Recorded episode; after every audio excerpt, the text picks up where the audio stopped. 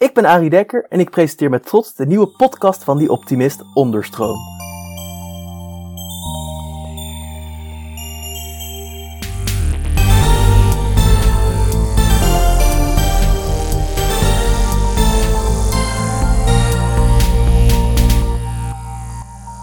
Hallo iedereen! Zoals altijd bieden wij om de week een podium aan mensen en ideeën die meer aandacht verdienen.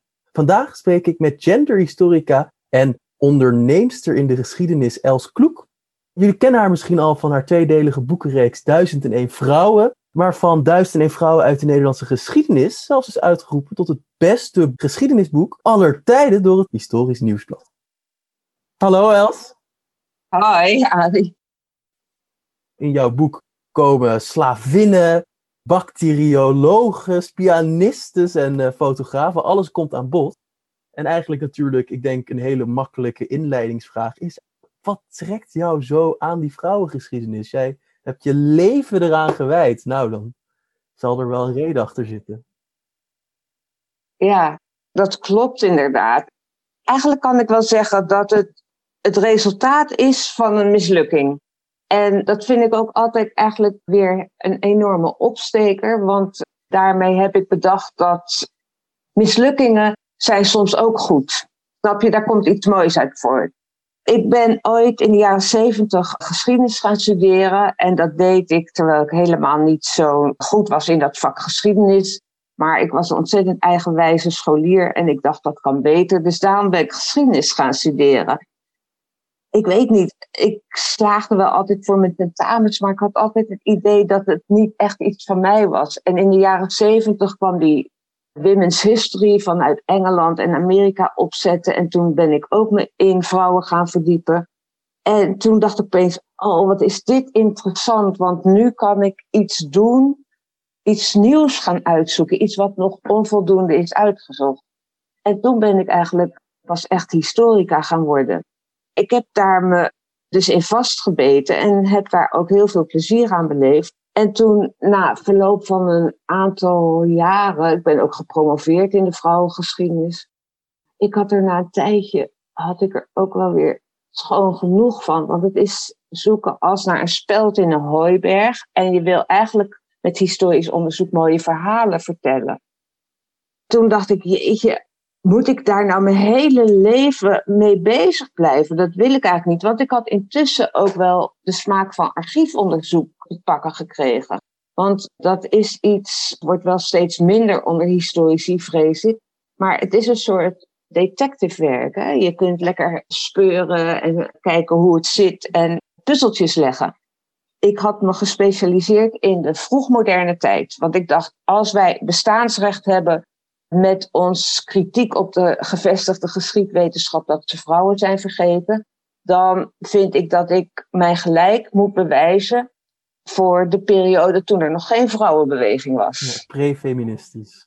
Ja, natuurlijk. Dan gaan, gaan vrouwen van zich doen spreken. Dus ik had me gespecialiseerd in de vroegmoderne tijd. En bovendien, in de vrouwengeschiedenis zelf, werd er steeds meer de nadruk gelegd op gender gender, dus het deconstrueren van patronen van mannelijkheid en vrouwelijkheid. En het werd steeds meer eigenlijk een wetenschapsfilosofisch bedrijf.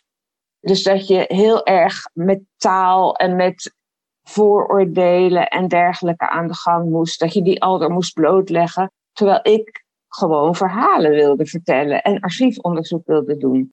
En toen had ik een plan bedacht en dan kom ik bij mijn mislukking. Toen was ik na verloop van tijd op het plan gekomen, weet je wat ik ga doen?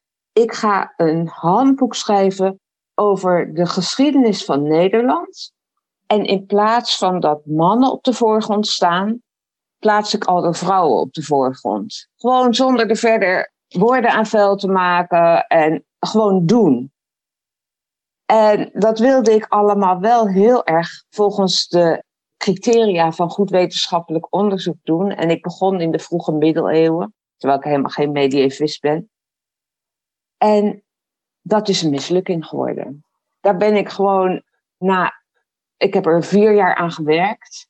Ik had ook al een titel voor dat boek. Het moest gaan heten Bloemen der Natie. Dat vond ik wel mooi. Dat zou nu misschien niet meer kunnen, maar dat was allemaal heel lang geleden. Maar ik liep erin vast, want bij alles wat ik wilde vertellen over, weet ik het, de Hoeks en Kabeljauwse twisten of de geloofsvervolgingen, moest ik eerst dat materiaal en dat onderwerp helemaal eigen maken. En dan pas kon ik die vrouwen erin plaatsen. Dus het was gewoon echt te ambitieus om dat op mijn eentje te doen. Omdat het ook echt heel nieuw is. En dat heb ik toen eind jaren negentig besloten van Kloek, hou ermee op, want dit gaat nooit lukken. Dus dat was een heel erg moeilijk moment. Vond ik heel vervelend, want ik had er gewoon jaren onderzoekstijd al in zitten. Maar het goede nieuws was, ik had al allemaal namen verzameld van vrouwen die in dat boek een plek moesten krijgen. En toen kwam ik op het idee, weet je wat, ik ga gewoon een encyclopedie maken. Dus allemaal korte biografietjes van vrouwen die een plek in dat boek hadden moeten krijgen. Dus zonder nou direct een samenhang daarin aan te brengen. Nou, en zo is dat mooie initiatief van Duizenden en Vrouwen ontstaan. En ik moet wel zeggen dat toen ik eenmaal die stap had gezet, want ik heb er een paar jaar over nalopen denken. Ik heb er ook eerst niet over durven praten, weet ik nog wel. Want ik vond ook dat heel ambitieus. En ik had een mislukking meegemaakt. Dus ik was als ze dood dat ik weer op mijn bek zou gaan. Maar toen ik er eenmaal aan begonnen was, toen heb ik er zo ontzettend veel plezier aan beleefd. Het was zo ontzettend leuk om te doen. Het voelde als een soort het dreigen van een hele lange ketting. Allemaal kraaltjes maken en die mooi oppoetsen en polijsten. Dat is eigenlijk de story of my life. In ieder geval mijn wetenschappelijke loopbaan. En ik heb er uiteindelijk ja, zo'n twintig jaar aan gewerkt. Prachtig. Ja, ik heb er heel lang aan gewerkt hoor. Eerst dus een paar jaar in het geniep, dat ik allemaal namen aan het verzamelen was en bestanden aan het aanleggen. En toen uiteindelijk heb ik fondsen geworven om, want je hebt er natuurlijk geld voor nodig. Ik heb het ook niet op mijn eentje gedaan. Ik heb met honderden mensen aan dat naslagwerk gewerkt. Jij zei al dat dat eerste boek, de eerste Duizend en Vrouwen, is uitgeroepen ooit tot het beste geschiedenisboek aller tijden. Wat natuurlijk een beetje onzin is, want het is niet het beste geschiedenisboek aller tijden. Maar ik had kennelijk toen ter tijd heel veel fans. En het was een waanzinnig succes. Het is in 2013 uitgekomen. En vanaf ongeveer 2003 had ik er publiekelijk aan gewerkt. En het was toch altijd, het was een website, hè? Het was eigenlijk een website. Vrouwenlexicon, toch? Ja, het vrouwenlexicon. En dat is het ook nog steeds. Maar ik dacht ook altijd al van, ooit moet het een boek worden. Nou, ik werd voor gek verklaard. Want in de wereld van de wetenschap worden alle kaarten juist gezet op digitalisering, snap je? Van je gaat wel boeken digitaliseren, maar je niet als je van een website een boek gaat maken, nou, dan ben je gewoon verkeerd onbezig. Dan ben je tegen het in aan het zwemmen. Maar goed, ik dacht wel ervan, het moet een boek worden, want ik wilde juist daarmee vrouwen zichtbaar maken. En ik dacht, een boek helpt daarmee. Nou, en daar heb ik wel heel erg mijn gelijk in gekregen. Ik had dus een jaar of tien gewerkt aan die website en toen werd het een heel erg mooi boek. Ontworpen door Irma Boom. Het is een wereldberoemde boekontwerpster. En nou, het leek wel alsof opeens Nederland ontdekte wat ik allemaal aan het doen was geweest. Dat was heel erg leuk. Nou ja, is dat een antwoord op je vraag? Ik vind het echt meer. Je hebt al meteen, denk ik, heel mooi de rode draad van ons gesprek neergelegd. Ik heb zelf ook geschiedenis gestudeerd, namelijk. Is het grappige? Oh, oké. Je bent ook historicus. Leuk. Ja, dus ik snap ook heel goed wat jij zegt over dat. Zo van dat je het eigenlijk doet. Want ik ben uiteindelijk dus nou, redacteur geworden, wat ook ja, ik vind het dichterbij liggen dan je zou denken, maar het is nog steeds niet het eerste vak waar je aan zou denken als je geschiedenis studeert. En ik snap heel goed wat je bedoelt. Je moet eigenlijk een beetje je passie erin vinden. Wat deel je echt leuk vindt om het echt te waarderen. Daar ben ik het helemaal mee eens. Ja.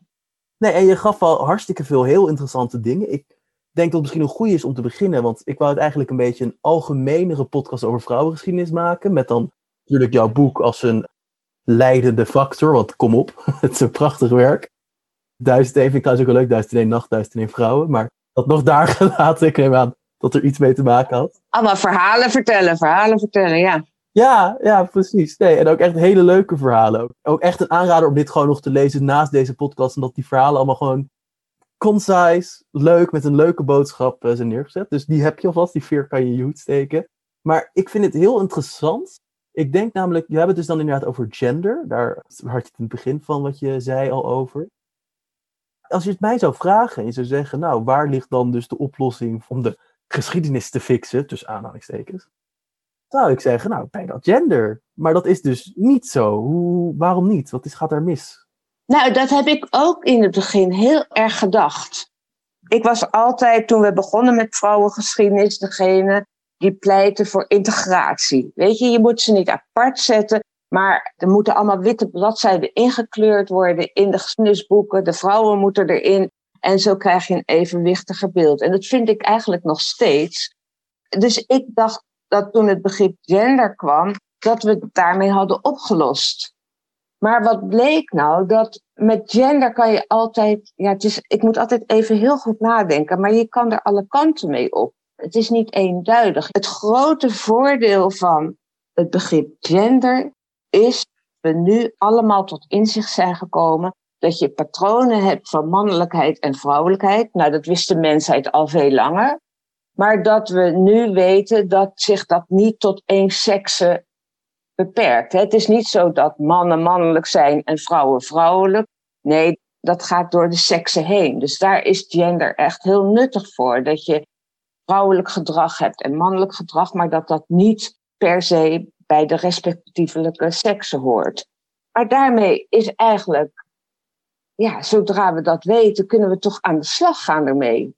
Ja, dat zou ik ook zeggen.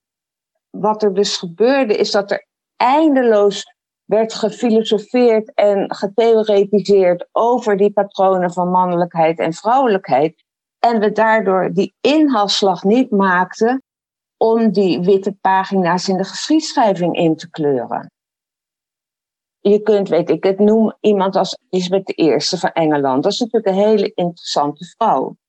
Ja, je kunt eindeloos gaan analyseren en diagnosticeren in hoeverre ze als vrouw of als manin werd behandeld, of zij zelf zich een vrouw voelde, of ze seksistisch is neergezet door de geschiedschrijver. Snap je? Dat kan allemaal.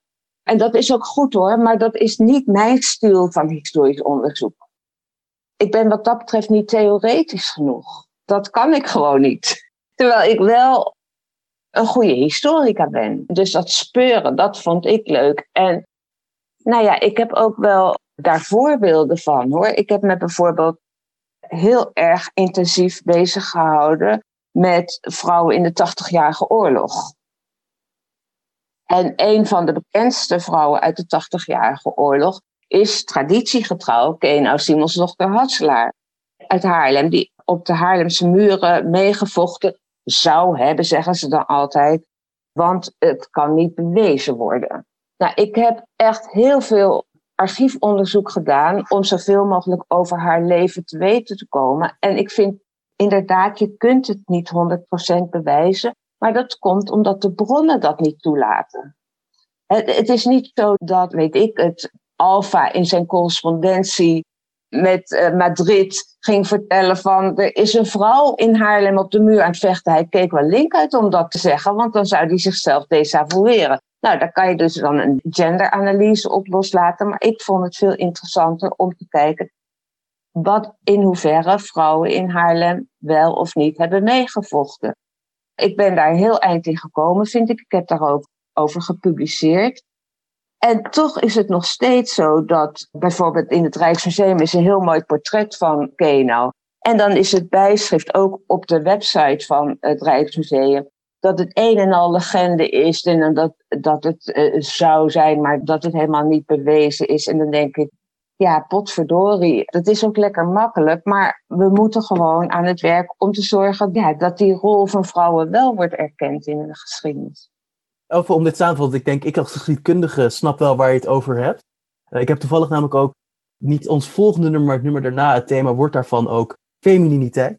Dat sluit hier natuurlijk nog best wel een beetje bij aan wat jij dus zegt is, je dacht dus met gender, gender gaat dus heel erg over die gendersonderzoek van, nou, wat is nou masculiniteit? Dus wat zijn mannelijke trekken? Wat, uh, dus dat je nou, een auto wilt en een sigaar roken als het ware. En wat is femininiteit? Dus dat is dan weer kindbaren en dergelijke. Maar ook, denk ik dan, ja, en daar gingen ze dus naar kijken. Maar dat werd dan wel losgezien van de seksen. Wat dus heel goed is. Dus dat je zegt, nou, een man kan ook het kind, zeg maar, verzorgen als het ware.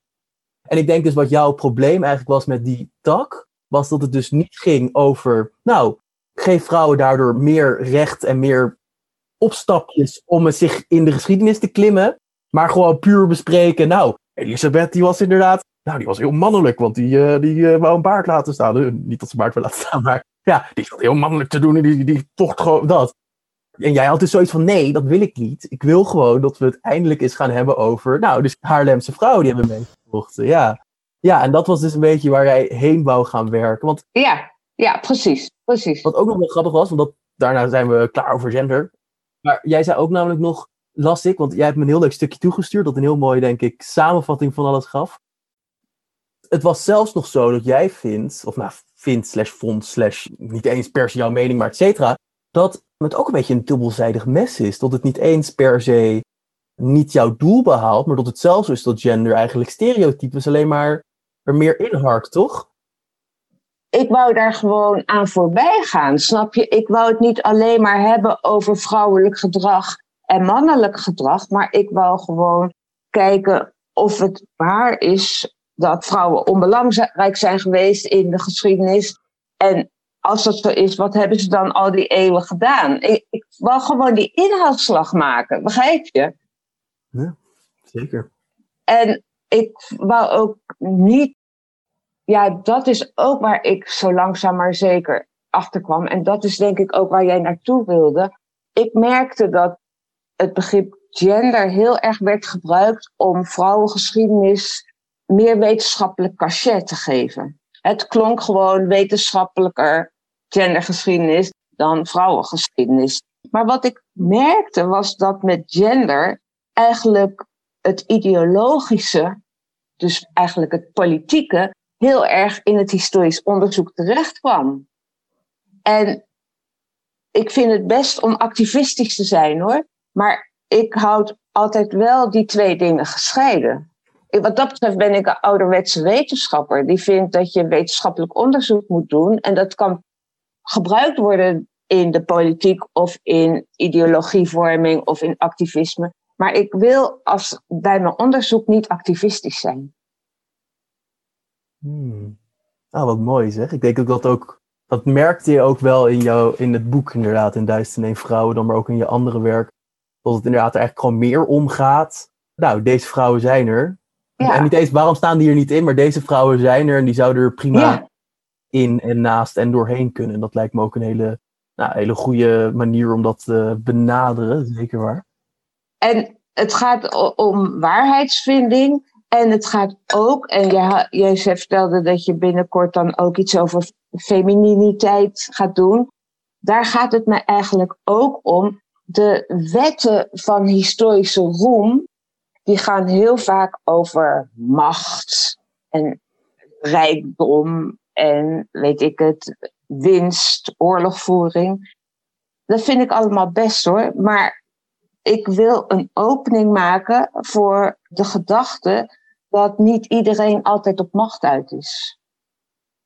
Begrijp je? Dus wat dat betreft ben ik ook best wel subversief in mijn historisch onderzoek.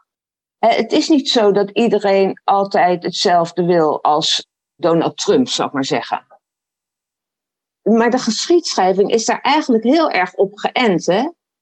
Ja, dus ze moeten echt een plek eigenlijk verdienen aan de hand van, nou, dus ja, mannelijke dingen. Dus inderdaad van geld, macht, heel veel land. En dan pas ben je belangrijk. Terwijl, waarom is dat inderdaad het belangrijkste? Ja, dan denk ik het ook. weet dat hij, um, Qatar Darmoni, die spreken we ook voor dat nummer toevallig. Daar heb ik een interview mee gedaan. Oh ja, die leuk. zegt dat inderdaad ook. Dat het eigenlijk zo belachelijk is dat wij zo erg dat maar als we moeten altijd maar de vrouw. Dus ja, macht en dat soort dingen. Terwijl inderdaad, waarom zijn we niet eigenlijk ook van, nou, deze had gewoon heel, die deed het sociaal heel goed. Of deze had gewoon, die leidde een gelukkig leven.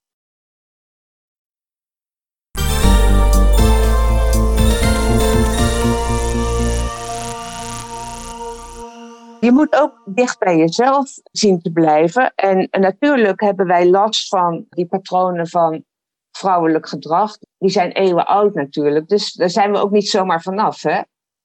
Maar ik heb bijvoorbeeld ook een boek geschreven over de cultuurgeschiedenis van de Hollandse huisvrouw.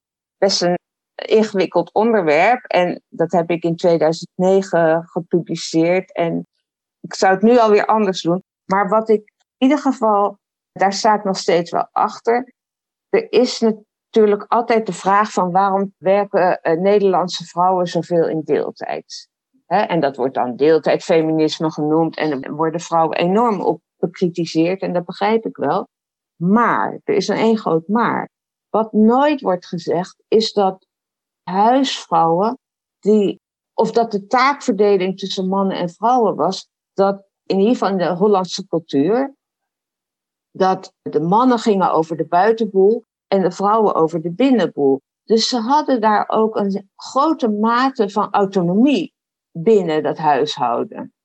En dat is iets wat nooit wordt gezegd, dat als je vrouwen de arbeidsmarkt op wil hebben en zij moeten al door, door de hoepeltjes springen van allerlei mannen die het beter weten, dan leveren ze ook hun autonomie in. En ik moet altijd heel erg oppassen met dit te zeggen, want voor ik het weet zit ik in een kamp waar ik niet wil zijn. want ik vind natuurlijk ook dat vrouwen financieel onafhankelijk moeten zijn. Wat dat betreft ben ik gewoon een feminist. Maar ik vind wel dat er gewoon te makkelijk wordt, denigrerend wordt gedaan over vrouwen die voor deeltijd kiezen. En ik denk altijd van, nou, mannen zouden ook eens wat meer voor deeltijd moeten kiezen. Dus ik draai het altijd om. Je hebt het patroon, als je het weet, dan zie je het wel vaker. Er is een verschil in hoe mannen zitten en hoe vrouwen zitten.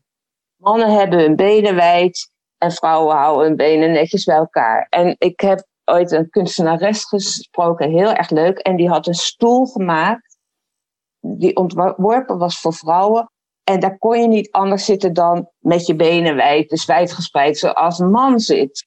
En dat vind ik wel heel erg leuk. En toch ben ik het er niet helemaal mee eens. Want ik denk van, dan moeten vrouwen weer leren dat je mannen moet gaan nadoen. Terwijl ik zou zeggen van, maak een stoel voor mannen waarbij ze leren om wat minder ruimte in te nemen. Ja, precies. Nee, helemaal mee eens natuurlijk. Ja. Hey, en we zijn nu namelijk wel een beetje afgedwaald van de vrouwengeschiedenis. Dus laten we weer een terugtakkingje maken. Ik heb ook wel een heel goed idee hoe we dat gaan doen. Dit zijn hele mooie doelen natuurlijk. En het is echt, nogmaals, aan de lezers. Lees nummer 197 over femininiteit. Dan lees je hier veel meer over. Maar ik vind het wel interessant dan ja, hoe de geschiedschrijving, welke rol de geschiedschrijving in deze voor meer gelijkheid gaat spelen. Dus waarom zijn eigenlijk vrouwen cruciaal om dit te doen? Jij gaf zelf een quote en jij zei: durf in verschillen te denken, want dan wordt je blikveld verruimd en zie je meer. Ik vind dat heel mooi, maar vertel er meer over. Uh, enlighten us.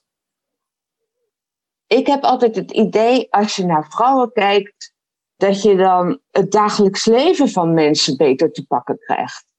En dat heeft misschien te maken met mijn. Kijk, ik ben in de jaren zeventig gevormd als historicus. En dat was wel de tijd van democratisering. Dat we vonden dat er ook naar gewone mensen gekeken moest worden. Dat we op zoek moesten naar faces in the crowd. En dat heeft mij wel heel erg altijd aangesproken. Dus je zou het ook bij mannen kunnen doen. Maar als je, kijk, ik vind natuurlijk dat als je in het onderwijs mensen de grote lijnen van de geschiedenis moet vertellen, dat je dan ook niet ontkomt aan machtsblokken en weet ik wat allemaal. Dus dat het gaat om de grote politieke en economische geschiedenis. Maar als je iets meer wil begrijpen over waar wij vandaan komen als mensheid, ja, dan is het ook goed om te weten hoe mensen vroeger leefden. En dus hoe levens ze vroeger uitzagen.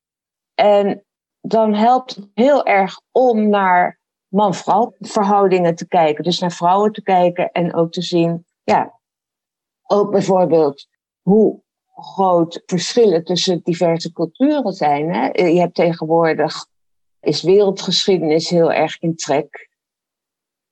Maar ik heb wel eens het idee dat er zijn natuurlijk enorm interessante onderzoeken nog te doen over huwelijksculturen, tradities en polygamie. Waarom is er in Afrika zoveel polygamie en heeft Europa dat al heel al, moet, ik weet het niet, maar Europa kent nauwelijks polygamie, in ieder geval niet officieel. Ja, dat zijn ontzettend interessante dingen als je het over wereldgeschiedenis hebt. Maar daar is denk ik nog heel erg veel werk te verrichten. En dat kan onze blik verruimen. En dan zie je meer dan als je alleen maar kijkt naar oorlogen of diplomatieke verhoudingen. Ja. Ja, nee, dus eigenlijk wat jij bijna een beetje zegt is, nou, we moeten ons gewoon meer gaan focussen op de mens van de alledag. En de geschiedkunde, want ik denk dat dat zeg jij ook wel mooi in dat tekstje dat je mij had gestuurd. Dat je eigenlijk heel erg zegt dat in de geschiedschrijving gezeefd is. En dus eigenlijk wat jij dus zegt is, doordat er zo'n nadruk is gekomen op cijfers en bronnen, en eigenlijk niemand zat te wachten van, ah, ik ga even het hebben over die vrouw die bij op een stadsmuur loopt lastig te vallen. Of op andere plekken. Ik bedoel, eh, het gaat natuurlijk niet alleen over Keno. Ja, dat maar dus tot, doordat in de 19e eeuw die nadruk dat eigenlijk ook gewoon een beetje verloren is gegaan. Want ik vind dat grappig, want jij zegt, er zijn heel veel bronnen, maar toch zeg je ook weer, er zijn niet zoveel bronnen. Als je nou wat bedoel, je zegt, als je het archief induikt, zee van informatie, maar toch is er niet zoveel te vinden. Wat, hoe, hoe... Het zijn niet de bronnen die wij als historici meestal bestuderen. Er zijn ook heel veel orale tradities. Zoals dat verhaal van Keno, dat is al heel vroeg na haar leven opgedoken. En dan wordt er in het Rijksmuseum gezegd van ja, maar dat was in die tijd mode om zulke legendes in stand te houden. Dan denk ik, kom op zeg, dat moet ergens vandaan komen. Dus we moeten gewoon een bredere kijk ontwikkelen als historici dan bronnenkritiek en alleen maar bestuurlijke bronnen durven te vertrouwen. Kijk, je weet hoe dat gaat. Tegenwoordig moet alles transparant zijn. Nou, notulen, daar staan de dingen waar het echt om gaat, staan daar vaak niet in. Dat gebeurt in de marge van de vergadering. Dus weet je, zo is er nog heel veel winst te behalen bij historisch onderzoek als je je blik breder maakt. En dat is wat ik me toen op een gegeven moment, en dat heb ik ook in het stukje geschreven, heb gerealiseerd van verrek. Eigenlijk gaan we alleen maar achteruit, want in de 18e eeuw, 17e, 18e en 19e eeuw vonden ze die verhalen mooi om te vertellen. Dus dat deden ze. En vanaf de 19e eeuw zijn we alleen maar bezig geweest om dat vak meer te verwetenschappelijke. En werd alles gedebunked. Hè? Er is niks fijner voor een historicus dan een legende doorprikken. Zo van, het is niet waar. Maar ik probeer daar toch een beetje een lans voor te breken dat we die wel proberen te behouden. Ja. En geschiedenis moet ook gaan over verhalen, vind ik. want hetzelfde geldt met die cijfers. En ik weet niet precies hoe het geschiedenisonderwijs er tegenwoordig uitziet. Maar als je alleen maar van die abstracte ontwikkelingen hebt, dan hoe, moeten die kinderen dan gevoel krijgen voor geschiedenis? Geschiedenis gaat toch over mensen. Zeker. Hey joh, ik vind ook, maar dit is een beetje off-topic weer, maar laat, dit wil ik nog wel even hebben gezegd hierover. Ik vind namelijk ook het heel grappig dat we zo zijn van het ja, wetenschappelijk schrijven, noemen ze het. Maar wat het meestal echt gewoon is, is je schrijft een normaal, of dat deed ik tenminste als geschiedenisstudent. Dan schreef ik gewoon een tekst. En dat was gewoon een normale tekst met allemaal dingetjes en vliertjes erin. Gewoon zoals ik het ook voor de optimist zou schrijven. En dan moest ik echt gewoon er doorheen. En er gewoon moeilijke woorden tussen plakken. Dingen die het iets duidelijker maken eruit. Dat. Ik denk ook dat dat inderdaad het probleem is. Ik vind het heel grappig dat je dat nu dan dus ook met die vrouwengeschiedenis eigenlijk in connectie brengt. Dat probleem. Namelijk, we zijn, we zijn gewoon veel te erg inderdaad gaan doen van... Ah, het moet wel wetenschappelijk zijn. Terwijl, ja... Weet je wat wetenschap is? Wetenschap gaat over weten, hè? Wetenschap. Dus het moet gaan om het bevredigen van je nieuwsgierigheid. Je moet goede vragen stellen. En dat vind ik tegenwoordig, ja, wetenschap gaat ook al door heel erg over geld en fondsen binnenhalen. En daar word ik soms wel een beetje verdrietig van hoor. Dat studenten zouden eigenlijk die lol moeten kunnen ervaren van, ik heb een vraag en ik ga het proberen uit te zoeken. En dan, yes, ik vind wat. En dat is leuk. Terwijl als je al door maar leert papegaaien in steenkolen Engels, ja, daar word ik soms wel heel verdrietig van. Helemaal mee eens, ja. ja. Maar dus het heeft ook echt nog wel invloed dus op de vrouwengeschiedenis dit, omdat het dus ook ervoor zorgt dat. Want ik vind namelijk ook grappig dat dus dan als een van de argumenten wordt aangedragen, ja, oké, nou, je weet het niet zeker, het is legende. Maar dat we dus verhalen over Alexander de Grote, als het ware, wel in de geschiedenisboeken zetten. Terwijl die man is ook echt één grote, met goden knuffelen en uh, over water lopen zo ongeveer. Ja, laten we die maar eens afserveren dan, ja. ik vind het wel grappig, want dat vraag ik me sowieso af, want je hebt het dus over inderdaad. Vroeger was het ook gewoon zo dat vrouwen weer werden aangehaald. In de, zelfs tijdens de tijd van de Grieken, volgens mij hadden we het er zelfs gewoon, die, die filosofen namen eigenlijk vaak nog zelfs, of de vrouw als de basis, maar die werd zelfs het sterke geslacht genoemd. Dus ik wil daar nog een klein ja. takje er maken straks. Maar, maar waarom hebben wij dan besloten op een gegeven moment, nou, nu gaat het alleen nog maar over wie het met de meeste vrouwen deed en wie de meeste mensen vermoord heeft in zijn leven. Genghis Khan, als het ware. Omdat geschiedenis is natuurlijk toch een zachte wetenschap. Snap je? Het is geen beta-wetenschap. En het is ook geen sociale wetenschap in de zin van dat je al er met cijfers dingen kunt aantonen. En ik denk dat omdat historici in de loop van de 19e en 20e eeuw enorm hebben gevochten voor hun vak en het wetenschappelijk aanzien, dat daardoor de nadruk steeds meer is komen te liggen op diagnoses van ontwikkelingen. En ja, ik weet, het, ik weet het ook niet precies. Ik vind het heel moeilijk om te zeggen, maar we zijn nu natuurlijk ook wel aan het generaliseren trouwens. Hè? Dus er zijn natuurlijk ook altijd wel goede historici geweest die hun hart op de juiste plek hadden en probeerden wel ook gewone mensen een rol te laten spelen in de geschiedenis. nou ja, Van Deurs is bijvoorbeeld een hele ouderwetse historicus, maar was altijd wel een held voor mij. Ik, vond, ik weet niet of je die kent, het werk van Arie van Deurs. Niet echt, terwijl we nog naamgenoten zijn. Dus eigenlijk zou ik hem wel moeten kennen. Maar, uh... Ja, inderdaad. ja, dat is waar. Maar weet je, ja, en misschien komen we dan weer terug op ons eerste thema. Het eerste thema voor ons gesprek. Dat ik eh, dacht van ja, je kan het al door je wel blijven afvragen waarom het zo is. Maar ik wil gewoon aan het werk. Ik dacht, laten we gewoon op zoek gaan naar die vrouw en kijken wat we er wel over kunnen vinden. Hey, wat ik dan wel interessant vind, of nou interessant, wat ik me dan afvraag, hè, want ik ben het er helemaal mee eens met dit, maar wat jij dus wel zegt is, nou, de 19e eeuw, nogmaals, de zeef ging er overheen, nutteloze informatie, AK, jammer genoeg in die tijd, vrouweninformatie eruit. Voor een groot deel inderdaad, niet overgeneraliseren, ben ik het ook helemaal mee eens. Maar hoe ben je dan ten eerste aan je verhalen gekomen, als we dus eigenlijk zeiden, nou, weg ermee, en ten tweede, hoe heb je het er dan toch een, nou, wetenschappelijk is dus niet per se waar we dan naartoe moeten, want daar hebben we het net over gehad, dat dat niet per se altijd de richtlijn, maar in ieder geval factueel verhaal ervan weten te maken, als het ware. Ik had die paar jaar al aan dat mislukte boek gewerkt, dus ik had al een heleboel namen verzameld. En ik heb, toen ik aan dit project begon, in 2004 was dat, dan ging ik officieel mee aan de gang toen heb ik een enorme veldraadpleging gehouden onder alle mogelijke historici van allerlei plumage. Gezegd van, joh, weet jij nog vrouwen die eigenlijk aandacht zouden verdienen? Dus dat heeft een aantal namen opgeleverd. En je ontwikkelt er ook een soort neus voor. Ja, een heel bekend voorbeeld is natuurlijk Hugo de Grote, grote staatsrechtgeleerde die gevangen zat en die met de boekenkist heeft kunnen ontsnappen. En dat was te danken aan zijn vrouw Maria van Rijgersberg. Ook natuurlijk allemaal weer als legendevorming afgedaan. Maar goed, dan ging ik naar de Hugo de Groot specialist. En dan vroeg ik of hij dan een biografietje van Maria van Rijgersberg wilde schrijven. En het werd ook een soort zwaankleef aan. We hadden altijd een kandidatenlijst. Die stond ook op onze website. En we riepen mensen op van als je nog vrouwen weet die plekje verdienen, nou kom maar op. En we waren altijd heel makkelijk daarin. We konden niet meteen een biografie beloven, maar we konden wel zeggen van ze mag op de kandidatenlijst staan.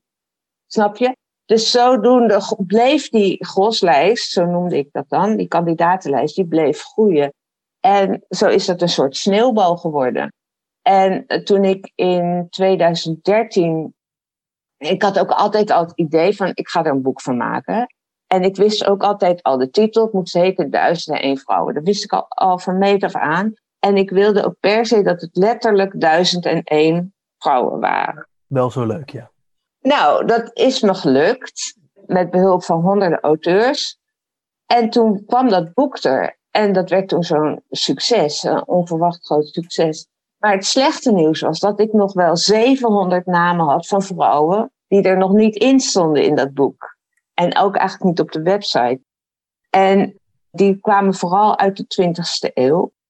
Dus toen heb ik een vervolgdeel gemaakt over de 20ste eeuw. Maar nu zit ik echt wel met een probleem, want toen is er weer een boek gekomen, Duizend en Vrouwen uit de 20ste eeuw. Dus het zijn ongeveer 2000 vrouwenlevens die we zo hebben beschreven. 2002 als het goed is. Ja, nou ja, eh, sommige zijn dubbel. Die staan in het eerste oh. boek en in het tweede boek. Dus ah, maar goed, er zijn ook een stel die niet in geen van beide boeken staan. Dus allemaal te ingewikkeld.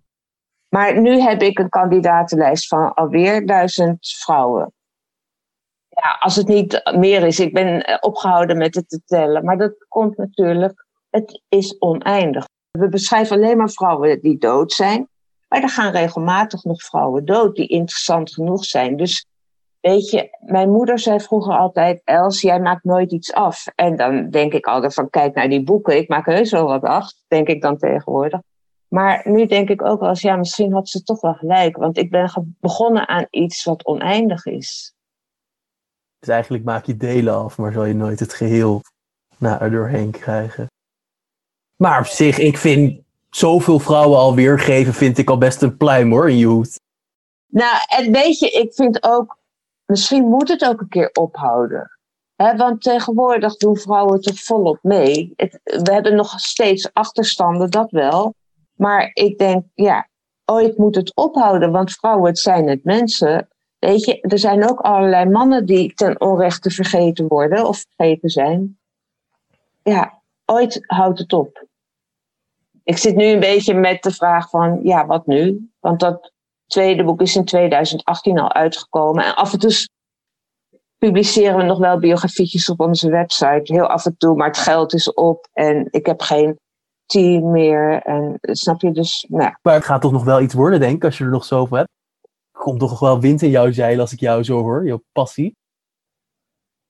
Nou, ik ben nu even met iets anders bezig. Dat is ook wel leuk. Ik ben bezig met een gedenkboek van een club die in 2023 100 jaar bestaat. En die heet de Nederlandse Vrouwenclub. En die is dus in 1923 opgericht. En ja, daar ben ik ben nu dus even wat meer de diepte weer in aan het gaan. Dat is wel leuk, want die vrouwenclub die is opgericht omdat ze vonden dat vrouwen zich niet makkelijk als individu konden bewegen, echt letterlijk in de stad. dus je, je kon niet zomaar op je eentje naar een hotel of uit eten gaan. Of als je nou ja, een werkende vrouw was en dan kon je al gauw in opspraak komen als je een man thuis ontving, snap je? En dus daarom wou die vrouwenclub een clubgebouw hebben voor vrouwen. En dat is in 1923 gelukt. Hebben ze prachtige panden gehad aan de Keizersgracht. En die vrouwenclub bestaat dus nog steeds. Maar dan zie je gewoon hoe die vrouwen hebben geworsteld om dat allemaal voor elkaar te krijgen. En weet je, we staan gewoon wel op hun schouders, denk ik.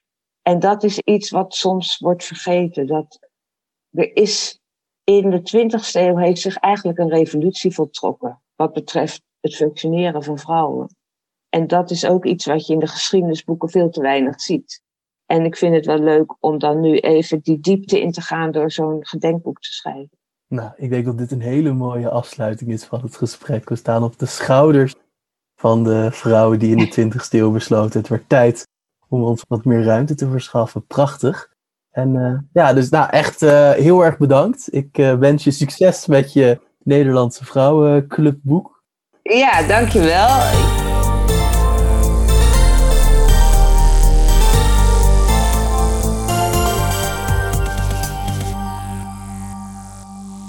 Nou, ik ben trots dat mede-Haarlemmer Kenau een mooi plaatsje kreeg in deze podcast.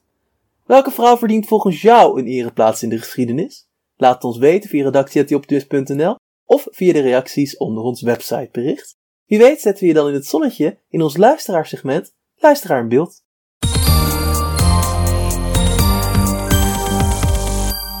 Deze week zet ik MGM, ik weet helaas zijn of haar echte naam niet, in het zonnetje. Er was wat discussie in de reacties onder het websitebericht. Zo vertelden Lia en Loes dat ze mij te enthousiast vonden en dat het onderwerp te erg werd uitgemeten. Nu verwelkom ik natuurlijk deze opmerkingen graag, daar groei ik door. Maar toch gaf MGM denk ik wel een mooie reactie hierop. Wat een grappige reacties van Lia en Loes, want dit is precies waar het gesprek over gaat. Moderne mensen zijn ontwend om te gaan en stil te staan bij heftige emoties. Dea zegt omarmen en je erdoor laten inspireren in plaats van wegdrukken, zoals ongeduldige Loes en de ontwapende vragensteller met zijn opgewekte reacties, dankjewel, past juist heel goed bij het thema van Dea, Lia. Jullie hebben de kans om even heel even stil te staan bij leven en dood laten lopen. Is dat een reden om een kritische reactie te plaatsen? Waarom? Ik zeg, luister naar deze podcast lezertjes, want er komt een dag dat de tips en ervaringen van Dea je verlichting brengen. Nou, er is natuurlijk niks mooier dan een luisteraar die het opneemt voor de podcast. Ook geeft Emma een mooi compliment. Helemaal beluisterd en zelfs notities genomen. Het is heel inspirerend voor de mensen die in hun rouw blijven hangen en er niet uit geraken. Blij dat Venja en ik je zo goed hebben kunnen helpen, Emma. Als dit de eerste podcast is die je van ons hoort, kan je via onze website, Spotify of welke plek je dan ook graag podcast luistert, de hele podcast over Dea luisteren, waar dit een reactie op was. Deze podcast vertelt Venja Ellen Sapers dat het tijd is om taboes rond de dood te doorbreken. Ook zouden we het waarderen als je een positieve review achterlaat op Apple Podcasts. We zijn er over twee weken weer, maar in de tussentijd hoef je natuurlijk niet met je duimen te gaan zitten draaien.